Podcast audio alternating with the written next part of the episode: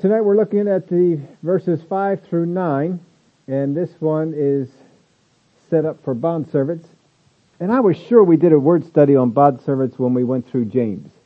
And I went back through the James we just did recently and also the one we did about uh, a bunch of years before that. And on neither of those did I do a study on the word bond servant. So I went through all the outlines that we have uh, done and I couldn't find a word study on any in any of those on this, this, but I sure have it in my head that we did. But since I can't find it, we're just going to go ahead and, and take a look at that because this word is is really important for us to understand. And so we're going to spend some time on that word bondservant. Last week we are looking at obedience. We did a word study on obedience. We saw that obedience comes from hearing, not obedience that comes from persuasion. That some people in the Christian circles are trying to persuade the evil one, their flesh, so forth, to obey. We're not here to persuade. We are here to give the command, and upon hearing, they need to obey. That includes evil spirits, sin, our flesh. It is, they do not obey because of your position. If they obeyed merely because of your position, then every Christian would walk in victory. So we see that it's that um, they obey because of our voice and because of their subordinate position. If you say nothing, they have nothing to obey. So it's important that we say things and that we speak things. And of course, in Mark 11, we saw not only do we have to speak things, we have to believe them. And so that's why we get into the Word of God to build up our belief that we believe that what God's Word said is true so that the things that we say have something behind it. We spent some time uh, I think it, I'm not sure which one it was in, Sunday or or, or Wednesday, where was Sunday, where you need to have something behind the words that you say. There had to have some decent substance to it. We were using that example of the pole, and Max couldn't knock the pole over. But if you get something with enough substance behind it, you can knock it over. A lot of Christians are going after support poles with not enough behind them because they haven't built up that belief in the Word of God. Uh, we also saw that as a Christian, you are not um, insubordinate until such time as you act uh, in a unsubordinate way. That just because you don't know to do a thing doesn't mean that you are insubordinate. It just means you don't know. But once you find out, then you can be insubordinate or you can be in submission. So here in the word Ephesians 6 verse 5, bondservants, be obedient to those who are your masters according to the flesh, with fear and trembling and sincerity of heart as to Christ. This word bondservants comes from the Greek word doulos. It is a slave or literally, uh, literal or figurative, involuntary or voluntary. It can mean either one. It is, uh, uh, it is there, therefore in a qualified sense of subjection or subservience. It is derived, most people see this word as derived from the Greek word deo, which means to tie or bind, but there are some who see this coming from the Greek word dado, which means to ensnare or capture. It's a very similar meanings, but uh, either way, this is showing some kind of a bond or some kind of a tie. That uh, comes from Thayer's. Uh, we also, he also has this part of the definition, one who gives himself up wholly to another's will. One who gives himself up wholly to another's will. It is uh, devoted to, to another to the disregard of one's own interest. Devoted to another to the disregard of one's own interest. That's what this word is meaning. Vines adds this to it, frequently indicating subjection without the use of bondage. This word occurs 127 times in 119 verses. It is the most used word when it comes to servant. But I want to take a look at some of the other uses for this and do a little study on this so we understand this. A lot of times people read this area of scripture and they're looking at this as just talking to people who were in a bondage type of servanthood, which was not uncommon during that day. And if we understand this word, we'll get a little bit better meaning from it. So in Matthew chapter 8, now I just really went through the, and as far as the Gospels are concerned, I just did this with Matthew. If you go to a lot of the other uh, Gospels, it's good, this same word is going to be used for these same instances. But just about every parable, you're going to find this word in it. Because a lot of Jesus' parables is talking about a master and servants. And every time you see master and servant, this is the word that shows up. So when Jesus is using this uh, in, in his parables, when he uses this word, he is talking about this type of a servant relationship. And we all know that our relationship between us and God is not one of bondage. We are not bound to have to do what he says. There is a voluntary submission to it. But here in Matthew 8, 9, for I am also a man under authority, having soldiers under me, and I say to this one, go, and he goes, and to another one, come, and he comes, and to my servant, do this, and he does it. So here he's showing there are certain soldiers. Those soldiers are not servants. But I do have servants. And so this is where that word is used. So a soldier is one who is hired and he's under the authority structure but a servant is still under the same authority structure that he is discussing here. In Matthew 10:24, a disciple is not above his teacher, nor a servant above his master. A disciple, that's not our word, is not above his teacher, nor a servant, that is our word, above his master. Matthew 13:27, so the servants of the owner came and said to him, Sir, did you not sow good seed into your field? How then does it have tares? This is the parable of the tares. The servants that are in the story are doulos. This is the word that is used for it. Matthew 18, 23, therefore the kingdom of heaven is like a certain king who wanted, wanted to settle accounts with his servants. That's our word.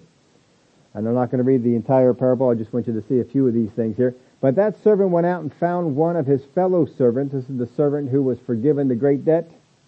That servant went out and found one of his fellow servants that second word, fellow servants, is not our exact word, but it is the word doulos with the word soon in front of it, which means companion. He went out and found one of his companion douloses, or companion servants, who owed him a hundred denarii. Because he was in debt to him, it put him in a subservient position. Uh, Matthew 20, 27, whoever desires to be first among you, let him be your slave, or, or it's our same word there, doulos, so you can put in their servant. Whoever desires to be first among you, let him be your servant. In verse 3 of chapter 22, and sent out his servants to call those who were invited to the wedding, and they were not willing to come. So he sent out the servants in the wedding feast to call those who were in the, the wedding feast to come. In Matthew 25, 14, for the kingdom of heaven is like a man traveling to a far country who called his own servants and delivered his goods to them. This is the parable where his uh, where the talents were given out. But look at this wording here in verse 21. His Lord said to him, "Well done, good and faithful servant, good and faithful doulos." Isn't that words we want to hear? How many of us have said, "That's the words I want to hear when I get to heaven"? I want to hear, "Well done, good and faithful servant." Well, the word there is doulos, which means servant. It can be one by uh, in, in, that day could be one that was a, uh, we would call it a slave. We would call them a slave. We would call them forced. Or, but as, as far as God is concerned, we don't see that area of forced. We see that area of willingly submitted, willingly put under. We're going to see that even more so in some of the verses that are to come. But I want you to see that Jesus uses this word quite extensively whenever he's talking about all these, about all these servants. But watch this. Now this is the words we want to hear, right? Well done, good and faithful servant. This one, this one's going to throw you just a little bit. Verse 26. But his Lord answered and said to him, You wicked and lazy doulos. You wicked and lazy servant. He uses the exact same word for servant for the man who was lazy, for the man who was wicked, for the man who did not submit to his will. No, not at all. You knew that I reap where I have not sown and gather where I have not scattered seed. In verse 30, and cast the unprofitable servant in the outer darkness there will be weeping and gnashing of teeth. So, this is not a magic word that if we become the doulos of God that we are automatically in. Because here he is called the doulos, but he's cast into outer darkness because he was unprofitable. He did not do the will of the master. Called himself a servant. John 8, 34, Jesus answered them, Most assuredly I say to you, whoever commits sin is a slave or a servant of sin. And a slave does not abide in the house forever, but a son abides forever. Well, you could spend a little bit of time on that, but just see that this word here is brought in on this scripture. Whoever commits sin is a slave or a servant of sin. All we need to do is give in and commit the sin, and we become a servant to that sin. That's because of the actions that we had taken. Now, if I want to break that hold, how do I do it? Quit sinning. quit sinning. If I quit sinning, I break that hold. But as long as I give in to that and keep doing it, then I keep allowing that hold to be over me. Now watch this one. Here's the, these are the ones I wanted you to see in the epistles. Romans chapter 1 verse 1. Paul, a bondservant of Jesus Christ, called to be an apostle, separated to the gospel of God. Paul, a bondservant of Jesus Christ. He uses this word for himself. I am a bondservant of Jesus Christ. Later on in chapter 6 verse 16, do you not know that to whom you present yourselves slaves to obey, you are that one's slaves whom you obey, whether to sin, or whether of sin leading to death, or of obedience leading to righteousness? So he's using the same thing that Jesus had taught on in the book of, of John. But God be thanked that though you were slaves of sin, yet you obeyed from the heart that form of doctrine to which you were delivered. I speak, uh, jumping down to verse 19, I speak in human terms because of the weakness of your flesh, for just as you presented your members as slaves of uncleanness and of, un, uh, of lawlessness, leading to more lawlessness, so now present your members as slaves of righteousness for holiness. For when you were slaves of sin, you were free in regards to righteousness. Now we can get into all kinds of stuff with this, that, that passage there, but I just want you to see the use of the word servant in there. That you can become a servant of sin, you become a servant of righteousness. It's up to you. 2 Timothy 2.24, And the servant of the Lord must not quarrel, but be gentle to all, able to teach, patient. So if you're going to be one who is a servant, or a bondservant, or one who comes in, and the Greek word doulos, this is the kind of servanthood you are to God. If you're going to come in and do that, then this is how you are going to behave. You are going to not quarrel. You're going to be gentle to all, able to teach, patient. He goes on, that list keeps on going. You can go read the rest of it. But this is how he describes one who is a servant of the Lord. Titus 2 and verse 9. Exhort bondservants to be obedient to their own masters, to be well pleasing in all things, not answering back I really wanted to see that part of not answering back. How many times have we wanted to answer back? To uh, you got a boss who says some things, and you want to answer back some things that they have said. But apparently, that's that's not there. We're also not supposed to answer back to God. We may not like some of the things that God asks us to do, or God's called us to do, or or God says you need to be this way here in this situation. I don't want to be that way. Don't answer back. Yes, sir. I will do that. James chapter 1 verse 1. James, a bondservant of God and of the Lord Jesus Christ to the twelve tribes which are scattered abroad. Greetings. Real interesting how James uses this because James is actually the half brother of Jesus. But he uses this term to describe himself and his relationship to Jesus. Not his half brother status, but I am a bondservant to Jesus Christ. Very powerful way that he describes himself. So James sees himself this way. Paul sees himself this way. 1 Peter 2.16, as free yet not using liberty as a cloak for vice, but as bond servants of God. He's calling all of us, this is how we should all be. We should see ourselves as bond servants of God. 2 Peter 2.19, while they promise them liberty, they themselves are slaves of corruption, for by whom a person is overcome, by him also he is brought into bondage. They are slaves or they are doulos of corruption. That's the Greek word. Jude chapter 1 verse 1. Jude, a bond servant of Jesus Christ and brother of James, to those who are called, sanctified by God the Father, and preserved in Jesus Christ. Again, he's identifying himself as a bondservant. Revelation chapter 1 verse 1, the revelation of Jesus Christ which God gave him to show his servants, that is his bondservants, things which must shortly take place, and he sent and signified it by his angel to his servant John. So John is a bondservant. We are called to be bondservants. Revelation 7 3 saying, Do not harm the earth, the sea, or the trees till we have sealed the servants of our God on their foreheads. So out of the 127 uses, how many did I give you? Not even a quarter of them, right? You can go through pretty easily and find all, all of them on your own if you, if you like to. Um, a lot of them in the Gospels are just repeats of the same, same story. But what I want you to see is this is not a bad word. This is not a word to look at and say, oh, I don't want that kind of uh, uh, uh, forced slavery. Uh, that's not what this word is, is discussing. This word can be used in that way. But since Paul describes himself this way, John describes himself this way, Jude describes himself this way, James describes himself this way, we are called to describe ourselves this way. We're called to have this kind of relationship between us and God this is not something that is supposed to be forced.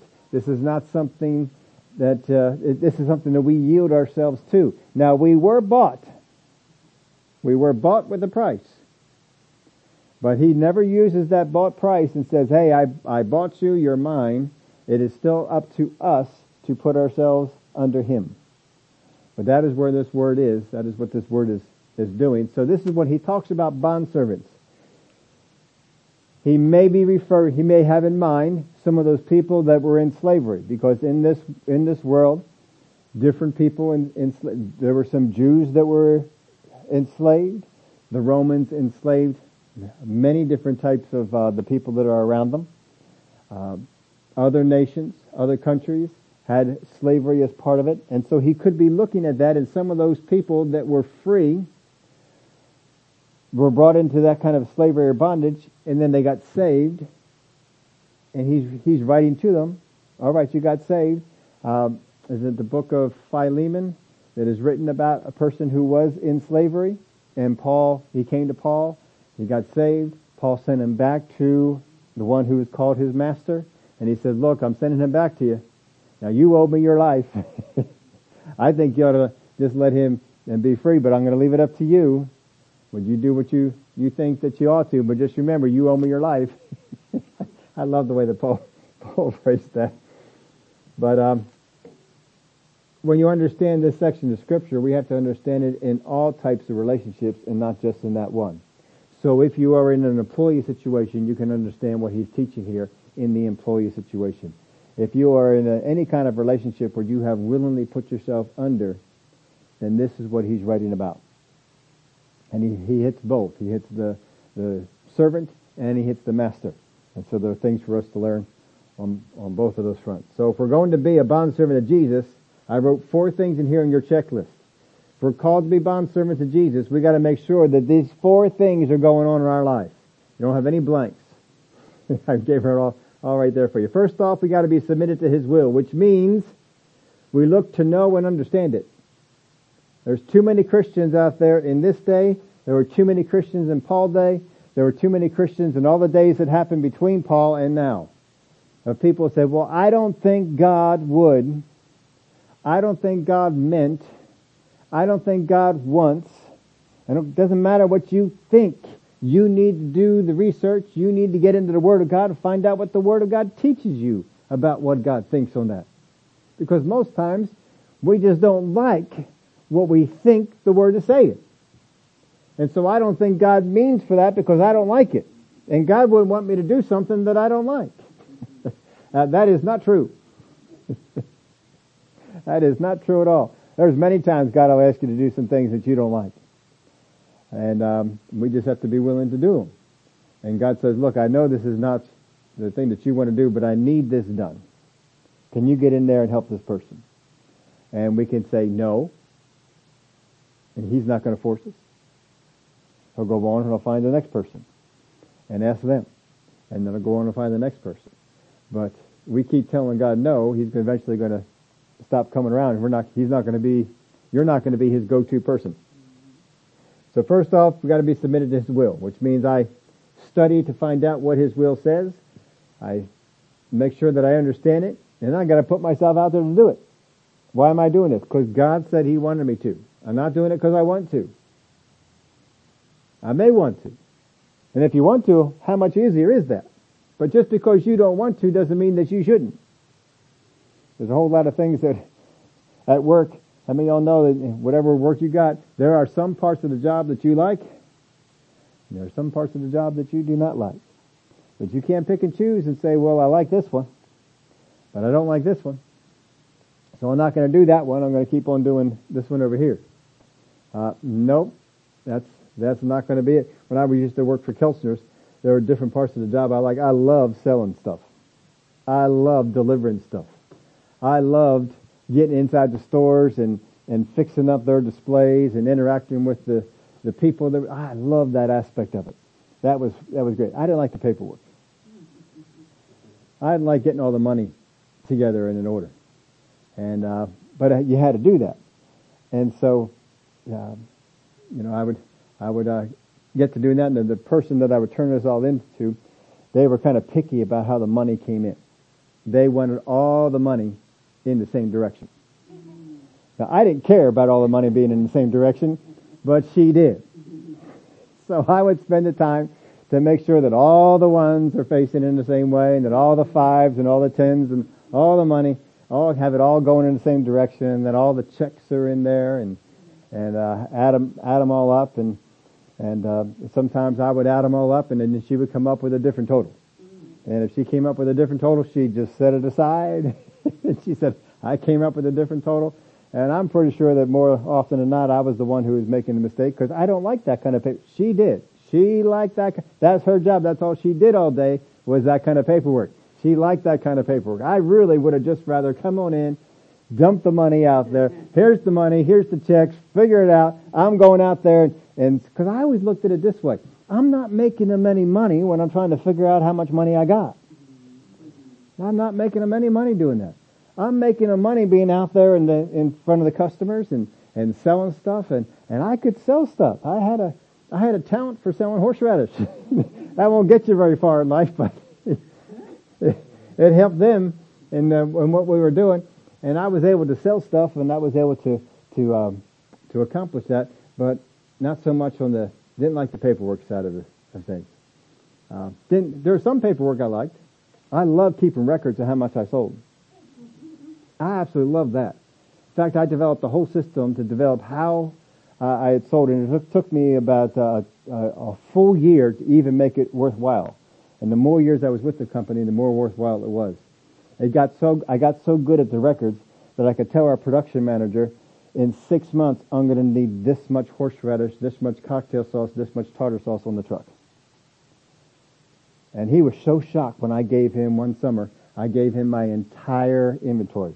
I'm going to need this for this week in July, this week in July, this week in July, and then in August I'm going to need this. And I gave him the entire thing. He was so shocked at it. When he came up short on stuff, he says, you get what you asked for because you gave me plenty of notice. No one else gave me notice like that. You gave me plenty of notice. He would sometimes come over and say, can I take a look at your notes and see what you have going on there? And I made all kinds of notes on that. I knew what the weather was because the weather impacted things. I knew all kinds of uh, little factors about it. In fact, when I was in with the customers, I could tell them there, all right, well, last year, this time for this holiday, this is what you sold, but it was a real sunny weekend. It's not going to be so sunny. You're not going to need as much, so I'm going to give you this much. And they would say, that's, that's great, whatever you think. And I had done it so long with them, they said, we don't care. Just do whatever you think you want to do, which saved me time. So now I'm spending less time giving them better service, and now I'm out there selling more stuff. And so it was a, it was a good thing. So I like that. I don't know why that kind of paperwork worked, but trying to put all that money into the column and turn it into cash money and the check money, I didn't like that kind of stuff. So there's different parts of your job that you like and different parts that you don't like, but it doesn't mean that you can just not do the parts that you like. And so God is going to say, whatever job that we have in His kingdom, well, God, I don't like this, this part of the job. God says, yeah, but I need you to do it. And so we submit to his will. We submit to do what he needs us to do. Because we are a servant. I may be a son, but I'm also a servant. So submit to his will. Learn it, know it, understand it. Put it to work. Secondly, I gotta love as he loves. I don't care whether you're a husband, wife, not a husband, not a wife. It makes no difference. I need to love as he loves. A husband is commanded to love this way towards his wife, but we're commanded to love each other this way. And so I gotta love as he loves, which means I gotta study how he loved. I gotta uh, get that love working on the inside of me. I gotta give up my will to his will. Just like Jesus did in the garden. Not what I will, but what you will. And fourth, I gotta become devoted to him to the disregard of my own interest. This is what Paul was talking about. There are not many people that are like-minded. There are a lot of people out there in the kingdom of God. They still have their own interest. I'll do this for God as long as I can get something out of it, as long as there's something in it for me, as long as I benefit in it somehow. You got, you got to become devoted to Him to the disregard of your own interest. You want to hear, well done, good and faithful servant. These are four things you got to have going on. How would you say you're doing as far as this checklist is concerned? You can use your inside voice on that one. Bondservants, be obedient to those who are your masters according to the flesh with fear and trembling and sincerity of heart as to Christ. Now this word here for obedient may not surprise you. It's exactly the same word that we just studied last week. It means to listen to and obey a command. Does not mean be persuaded. It means to listen to and to obey the command. It means as a bondservant, to whoever it is who's the master, which could be your boss, whoever that might be, whoever it is that you answer to. It is not their job to convince you to do it a certain way. It is their good job to tell you to do it a certain way.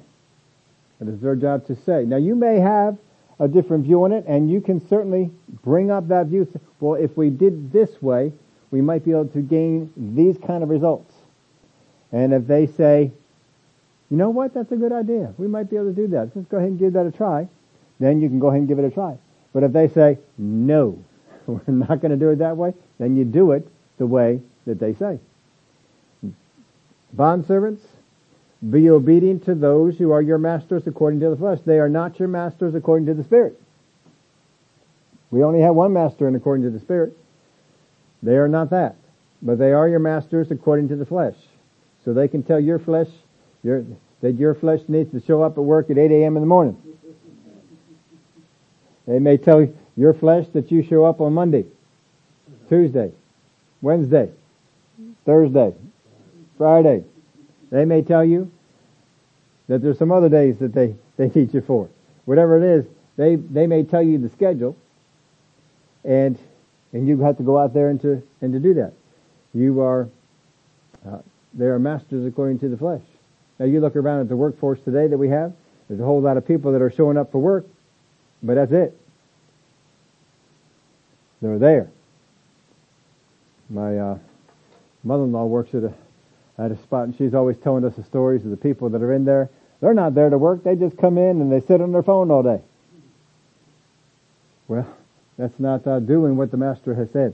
Master would be the person that's over the store. We got to make sure that we listen. Bond servants, be obedient to those who are your masters according to the flesh. Now this is always a fun one here. With fear and trembling in sincerity of heart as to Christ. Now what's he mean here by fear and trembling? Am I supposed to fear those people?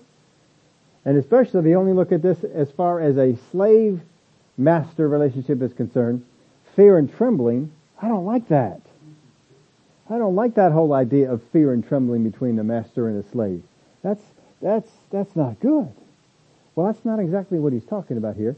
And so I went that and, and, took a look at this phrase. This phrase, fear and trembling, is used a couple other places in the Word of God. First off, it's used in 1 Corinthians 2 and verse 3. I was with you in weakness and fear, in much trembling. This is what Paul says, talking about the Corinthians. Well, if you understand what happened with the Corinthians, he had just come from Athens. In Athens, he didn't have a whole lot of success. They had a lot of arguments. They had a lot of discussions, but there was not a whole lot of success. And so when he comes before the Corinthians, he sees a, a city that is completely overcome by demonic influences, completely overcome by idolatry. They have all kinds of temples built around here for different idols, different goddesses, different gods, and they spend a lot of time worshiping them. This is a big part of their culture. And here comes Paul, after he just came out of Athens. Not a whole lot of success. And so he says, I was with you in weakness and fear and in much trembling. In other, what, what he saw here, he's not afraid of them in a fear and trembling like we're thinking. He is thinking, I'm here to do the will of God. I wasn't very successful before. Look at all these factors that are here against me. And here I am. What can we do? He was realizing how small he was, how small he felt, how insignificant he felt, what he saw that was against him. And he realized how much he depended on God to get this thing done. That's what he writes the rest of that about. How God came, and he didn't come to him with persuasive words. He came there with him with power, that God had shown up, and that power had come through. In Philippians 2 and verse 12, Therefore, my beloved, as you have always obeyed, not as in my presence only, but now much more in my absence, work out your own salvation with fear and trembling. There's a, there are some things that are against us as far as having our salvation materialize in this world. And there's a lot of people that come against us. There's a lot of forces that will try and come against you. And you can feel small, but you realize how much you depend on God and how much you need God to come through. That fear and trembling is not being afraid of the enemy, but I need to have that relationship with God going because if my tie with God is not coming through, I'm not going to overcome these things. People are not going to see the victory that they could walk in. They're not going to see the victory that I walk in. That's where there's the other two places where we see this this phrase being used. Be obedient to those who are your masters according to the flesh, with fear and trembling, in sincerity of heart, as to Christ.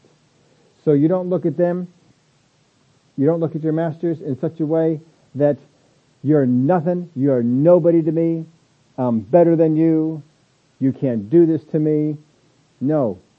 There's a respect, there's a, that fear and trembling, but then he also attacks in this part, in sincerity of heart. That means you don't just go in there and try and have eye service just uh, try and and uh, say the right words. Just say what they want you to hear. Oh yeah, yeah, yeah. We'll do it that way. And then you go from there, and you're not going to do it that way at all. Or oh, wait, quick! The boss is coming. Boss is coming. Get busy. Everybody look busy. And then when the boss goes away, oh, everybody goes back to what they're doing. They pull out their phones. They start reading, texting, doing all the different things that they were doing. That's um, there's not sincerity of heart there. Here's the last part he adds as to Christ. What you have and what he is writing about is whatever bond-servant relationship that you are in, whatever it might be, whether it's forced, whether it's not forced, whether it's your free will, whether it's not your free will. He says, I don't care what it is. Whatever the relationship, however you got into there, when you are in that relationship, you do this thing with fear and trembling, and you do this thing with sincerity of heart as unto Christ. Because this is a physical aspect where you can demonstrate what is going on spiritually. Remember the Word of God talks about if you can't love those whom you can see, how can you say you love those whom you don't? What we do in the seen world demonstrates what we can do in the unseen world. If you can't get this done in the realm that is seen, how can you tell God I'm doing it in the realm that is unseen? More than likely, if you've got a bad heart, you've got a bad attitude, it's going to come out in these situations. And when you see it in these situations, this is what I need to deal with. Because if I can get this right with my masters, so to speak, with my bosses, with the people that are over me in the workplace, If I can get this right here, then I know I can get my spiritual life right with God. And that one is more important. But this is the one where it's going to show me where my flesh is coming out and my spirit is not strong enough to overcome that. So again, reading this, bond servants, be obedient to those who are your masters according to the flesh, with fear and trembling, in sincerity of heart as to Christ. Make sure that you do this with all sincerity. They may not be watching you, but do it with all sincerity. One of the, when I was over at, at Kelchner's working on that, one of the things that I would do, one of the things they would do in the company is every two hours they were required to give a 15 minute break. They were required to do it. Um, I hated it when I worked in the. I hated. I don't take breaks. I show up at work and I work until I until I leave. I might take a lunch, but I don't take these breaks. And so when I was working there in the plant, what me and the production manager, we would, we would work through the break and keep the production thing going. But when I was out on the road, I didn't know anybody was watching this. But we had, I have a little card, and there's no punch clock. I had to write in. I started at 4 a.m. Nobody saw me start at 4 a.m. They only know I started at 4 a.m. because I wrote it down. Started at 4 a.m. And I would write in there lunch. And I would take 30 minutes off for the lunch because I would go into the Wawa and I'd get a hoagie and then I'd eat it before I start to, to drive. And I would write off whatever time it was. I never took lunch at noon because the lines were too long. You'd waste time in the long line. I'd take lunch at 10. I'd take lunch at 1 or 2 or something like that, just, just so it was off time so I could go in, get it done, and come on out. And I never knew that anybody noticed that, but you know, they're, they're not there to pay me for lunch. I could, in my mind, work it out where they're supposed to give me a 15 minute break every two hours. I'm working about 12 hours a day. So every two hours, that gives me six 15 minute breaks. And I could just, my mind did go there. I was thinking about that. No, no, that's not, that's not right. It's my choice that I don't want to take a break, uh, that, that I want to keep on going out there. But I did write that in there. And one time, that lady who uh, turned all the paperwork into, yeah, she made mention of it. She says, I noticed that you write yourself out every time for lunch. She said, I really appreciate that you do that. She says, not everybody who's on the road does that. They just kind of uh, bypass all, all that. And we kind of have to just uh, take them at their word and, and just going through. And she mentioned the one driver who goes on the longer hauls than I did. And he said, I sometimes see some of the receipts. I didn't know people looked this closely at it. She said I would look at some of the receipts and he would stop and get a rib dinner or rib lunch, ribs. And, uh, I would see the receipt and we would pay the receipt for his lunch. We could see what time he got it. He got it from, they mapped all this stuff out. Uh, but he never wrote off any time. And we asked him about it. He says, well, I eat while I drive. You can't eat ribs and drive. you can't do it. So that she uh, made a made a comment one time. She said, "I appreciate that you do that." Said, All right. So people do do watch, but you see, if you can't, if you can't come into doing the rules at your job, don't tell me that you can do the rules that are needed to develop you spiritually. You won't do it. You got to get those things in. So that's why he's throwing that in there, and that that helps us out. So that's verse five. Let's go in here to verse six. Not with eye service as men pleasers, but as bondservants of Christ, doing the will of God from the heart. This is where we have to get. In sincerity of heart, you said in verse 5, doing the will of God from the heart. You do this not from the head. The head says, well, this is what it says I have to do. This is, this is the requirement of the rule. This is the requirement of the law. I'll go ahead and I'll, I'll do this. No, you do it with, from the heart. You don't do it, well, yeah, but Sally, but Joe, they didn't do it. They, they, they, uh, get, get away without doing all this. Why do I have to be the one that does it? Why do I have to take the hit on my paycheck? They're not taking the hit on their paycheck. Why do I have to do it? Nope. We do it because we're, we're going after something greater. If I can't get a handle on these things that are natural, I'm not going to get a handle on these things that are spiritual. And the things that are spiritual matter more. But I can see them evident in these things that are natural.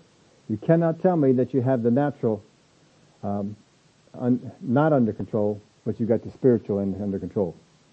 This is what he's, he's basically telling them. Not with eye service. Don't be men pleasers. Don't just do things to please men because we're not here to please men. We're here to please God. Even in the workplace, even in these relationships, these bond servant relationships where you have a master or you have a boss, You got somebody over you, somebody who says, this is what I want you to do. And then you have to go out there and accomplish that will. You're in that relationship. That's a natural relationship. They cannot govern anything but your natural self. They cannot govern your spiritual self. But if you don't get that under control, if you don't do this with the right attitude, your spirit isn't going to be right.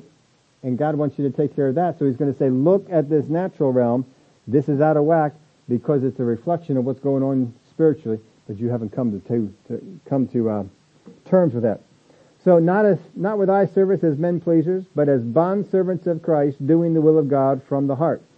So now we're no longer bond servants to the master, we're bond servants to Christ. So when you work in the workforce, you are doing what you do unto God. Isn't there a verse of scripture that talks about that? Sure is. Whatever we do, do your work heartily to the Lord, rather than for men, knowing that from the Lord you shall receive the reward of your inheritance, for it is the Lord Christ whom you serve. That's what we have to keep in mind. So, Sally and Joe, they may not serve God. And they may get away with this stuff in the natural, because they're not trying to bring their spirit into into the right place. But you serve God. And you want to be able to hear when you get to heaven, well done, good and faithful servant. This is just the master as far as the flesh is concerned, but what he is teaching you here in Ephesians, you are a bondservant of Christ, therefore how you act in this bondservant relationship will reflect on what's going on in your bondservant relationship with Jesus. Doing the will of God from the heart with good will, doing service as to the Lord and not to men. So what you're doing you're not doing this to men. Don't be looking at this uh, to men. Every time that you get on the on the phone with an ornery customer, every time some ornery customer walks into the place and you've got to take care of them, check them out in the register, or or uh, deal with them however it is that you deal with them, whatever it might be, they do some some nasty, mean things. With goodwill doing service as to the Lord, not to men. I'm always keeping this in, in mind. I am a bondservant of Jesus Christ. I'm a bondservant of Jesus Christ. You'd be surprised at what people do to watch this. Cause I, I sure learned that just going out there and just delivering horseradish. They, they were amazing how much they, they watched. I had customers by the time I got finished doing that route for a couple of years. It didn't take me more than a couple of years. Hardly anyone checked me in. They didn't check my work. If I told them I brought in 10 cases of this, 20 cases of that, I rotated it all into your stock, no one came and checked it. Ever.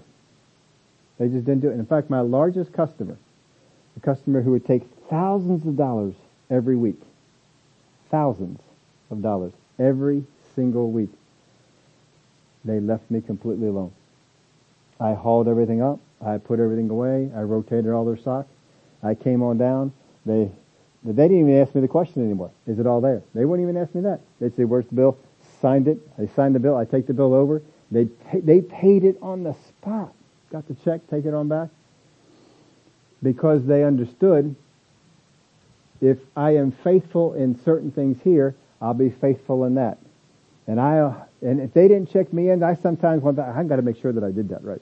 So I go back up there one, two, three, four, five, six. Yeah, I did get them all right there. All right, good. and and you gotta you gotta make sure that you're doing it right. If your heart attitude is right, it will affect the people that are around you. They will see some things. With goodwill, doing service as to the Lord and not to men, knowing that whatever good anyone does, he will receive the same from the Lord. He will receive the same from the Lord. So whatever it is that you're working for from the master that you have down here on earth, whatever it is that you work for, that you're receiving from them, you will receive the same from the Lord. And then he goes on here, whether he is a slave, doulos, or free. And that word there for free means freeborn or one who ceases to be a slave. When he says that word free, he is talking about someone who was either born free not a slave, not born a slave, or one who stopped being a slave. Could be either way. So it doesn't matter whether you were in a slavery situation or whether you were in a free situation, knowing that whatever good anyone does, he will receive the same from the Lord, whether he is slave or free. Either way. Now when he's talking about the slave situation there, he's talking about people that were bought with a price, had no freedom of their own, had to accomplish certain things, and a lot of times there wasn't a whole lot of reward for it. And he says, whatever it is that you got, the Lord's going to give you. He's going to give you. Now, if he didn't, if you didn't get the right wages down here, don't worry about it. God will make sure he, he'll give you the right wages. He'll do the right thing. But you got to have the right attitude. If you don't have the right attitude, this isn't going to work for you. And you masters. So he's he's not done now. We we, heard, we hit the bond servants first. We hit the people that are under. Now we're going to hit the people that are over. And you masters, do the same things to them. He's talking about masters that are saved. There's a lot of masters out there that were not saved. There's a lot of bond servants out there that were not sla- not saved. But you masters do the same thing to them, giving up threatening knowing that your own master also is in heaven. And there is no partiality with him. So you masters, you people that have doulos, servants under you, you make sure you do the same thing. And the first thing he says is give up threatening. Give up threatening, knowing that your own master also is in heaven. And there is no partiality with him. When you get there, he's not going to say, well, you were a master, you were a slave, you were a servant. He's not going to say that. He's going to have you come on up and he's going to have you step forward. Let's take a look at what you did with what you had. I, just in case I, I think I missed a blank here for you, but number four, whatever we do is service to God and not just to men. If, if, if, there is an if with this. Whatever we do is service to God and not just to men. If we serve with this attitude. If you do not serve with this attitude, then what you do for men will not fit that. You've got to have this attitude. Slave or free, it makes no difference. Whatever we do in service is service to God and not just to men if we serve with the attitude he described. And masters are to be in a similar way to the servants or to the employees that they have. Now, he talk, specifically talks here about threatening. If threatening is something they are to give up, because again, we're looking at all the situations that are here. When he started this out in verse 1, the first thing he talked about, wives submit, husbands love, children obey, servants, masters we have here. That's five different groups. But here in this last group, with the masters, he tells them to give up threatening. If threatening is something that they are to give up, what do you think is expected of parents? What do you think is expected of husbands? What do you think is expected of wives? Give up the threatening. If you as a parent are always threatening the kids in order to get them to obey, he's telling you right here, it's not going to work for long, or it's not going to work well. You can't get into the threatening. You can't get into always reasoning. There are times that the child needs to just obey because there's an urgency that is there, but you've got to train them that way. You've got to teach them this this sort of thing. How many times do we not obey the voice of God and it was urgent that we did? and we expect God to have some mercy towards us, but we're not willing to give that same mercy out. We skipped over a lot of that story, but that was the story of the forgiven servant. He was forgiven a great deal, but he was not willing to forgive something to someone who was a fellow servant or servant on the same level as he was. If threatening is something that is is supposed to be given up by the masters then we also ought to give it up. Wives need to stop threatening their husbands. Husbands need to stop threatening their wives. Parents need to stop threatening their children, and certainly children should not be threatening their parents. Nor should we be threatening God. How many times do we threaten God? God, if you don't do this, I'm gonna.